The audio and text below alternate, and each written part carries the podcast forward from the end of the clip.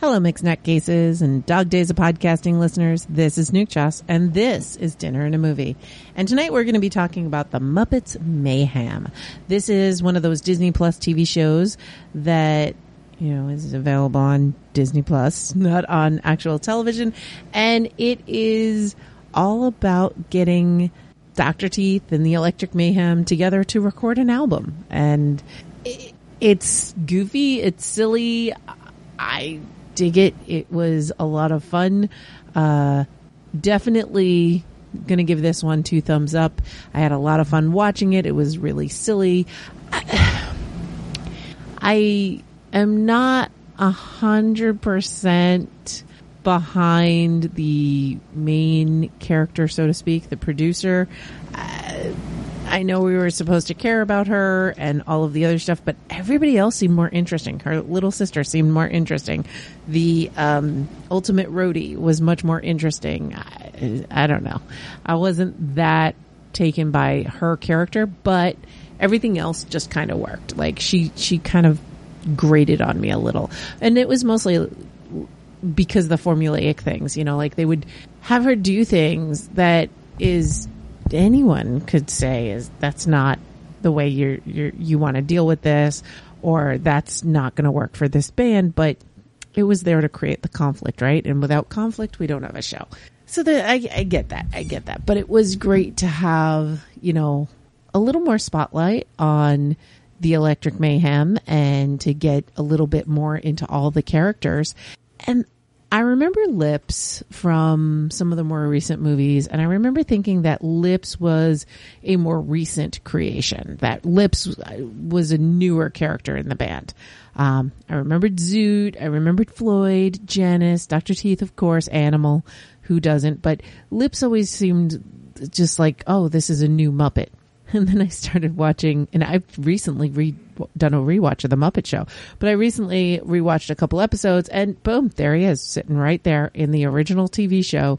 And I somehow missed him. So that, that was one thing that came up.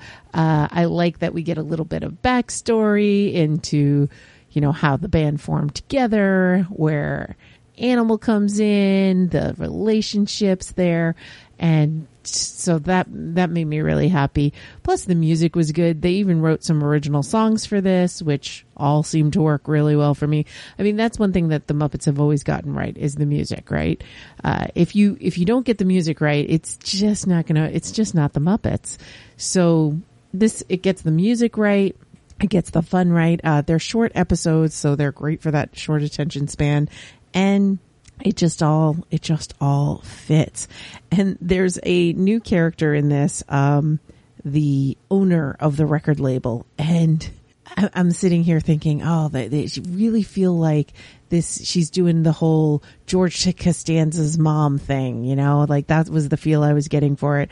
And then i found out very quickly just by googling oh this is the voice of abby cadabby oh my gosh. And it was just just so much fun that um you know like the two opposite ends of the spectrum of who's who's playing this character and I, Leslie Carrara Rudolph is amazing. She is such a talent. She is great Muppeteer, but just having those two ends of the spectrum just really made made me appreciate her even more because she just she just sells it and and I just found myself loving that character more and more and I am all for let's add more more uh female muppets because uh, you know uh, for a show that was started by three guys there's not that many women because you know uh only only Frank was really doing women's voices for a while.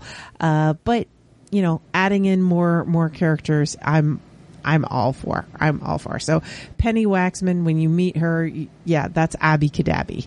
Uh, if you haven't seen it, if you've seen it, you probably figured it out, uh, like me by going, wait, who is that voice? What is that?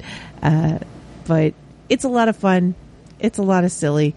And it was definitely something that I could just throw on. I could enjoy and it tended to be really much you know, very fitting for the show because it was our dinner entertainment. You know, we did a lot of uh, watching it while eating dinner And uh, so we're going to pair this with what I made for dinner tonight, which was uh, pasta with meat sauce. And it came out so good that while I was making the sauce and I made the, the, you know, I browned my meat and then I browned my sauce or browned my sauce. I cooked my sauce and then I combined them and all this.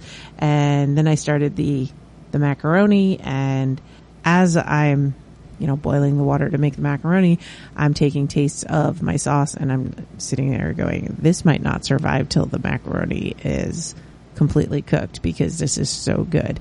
And sometimes, sometimes it just, it just hits just right. And sometimes, you know, it's, oh, okay, it's sauce. But tonight was a, oh, it hit just right.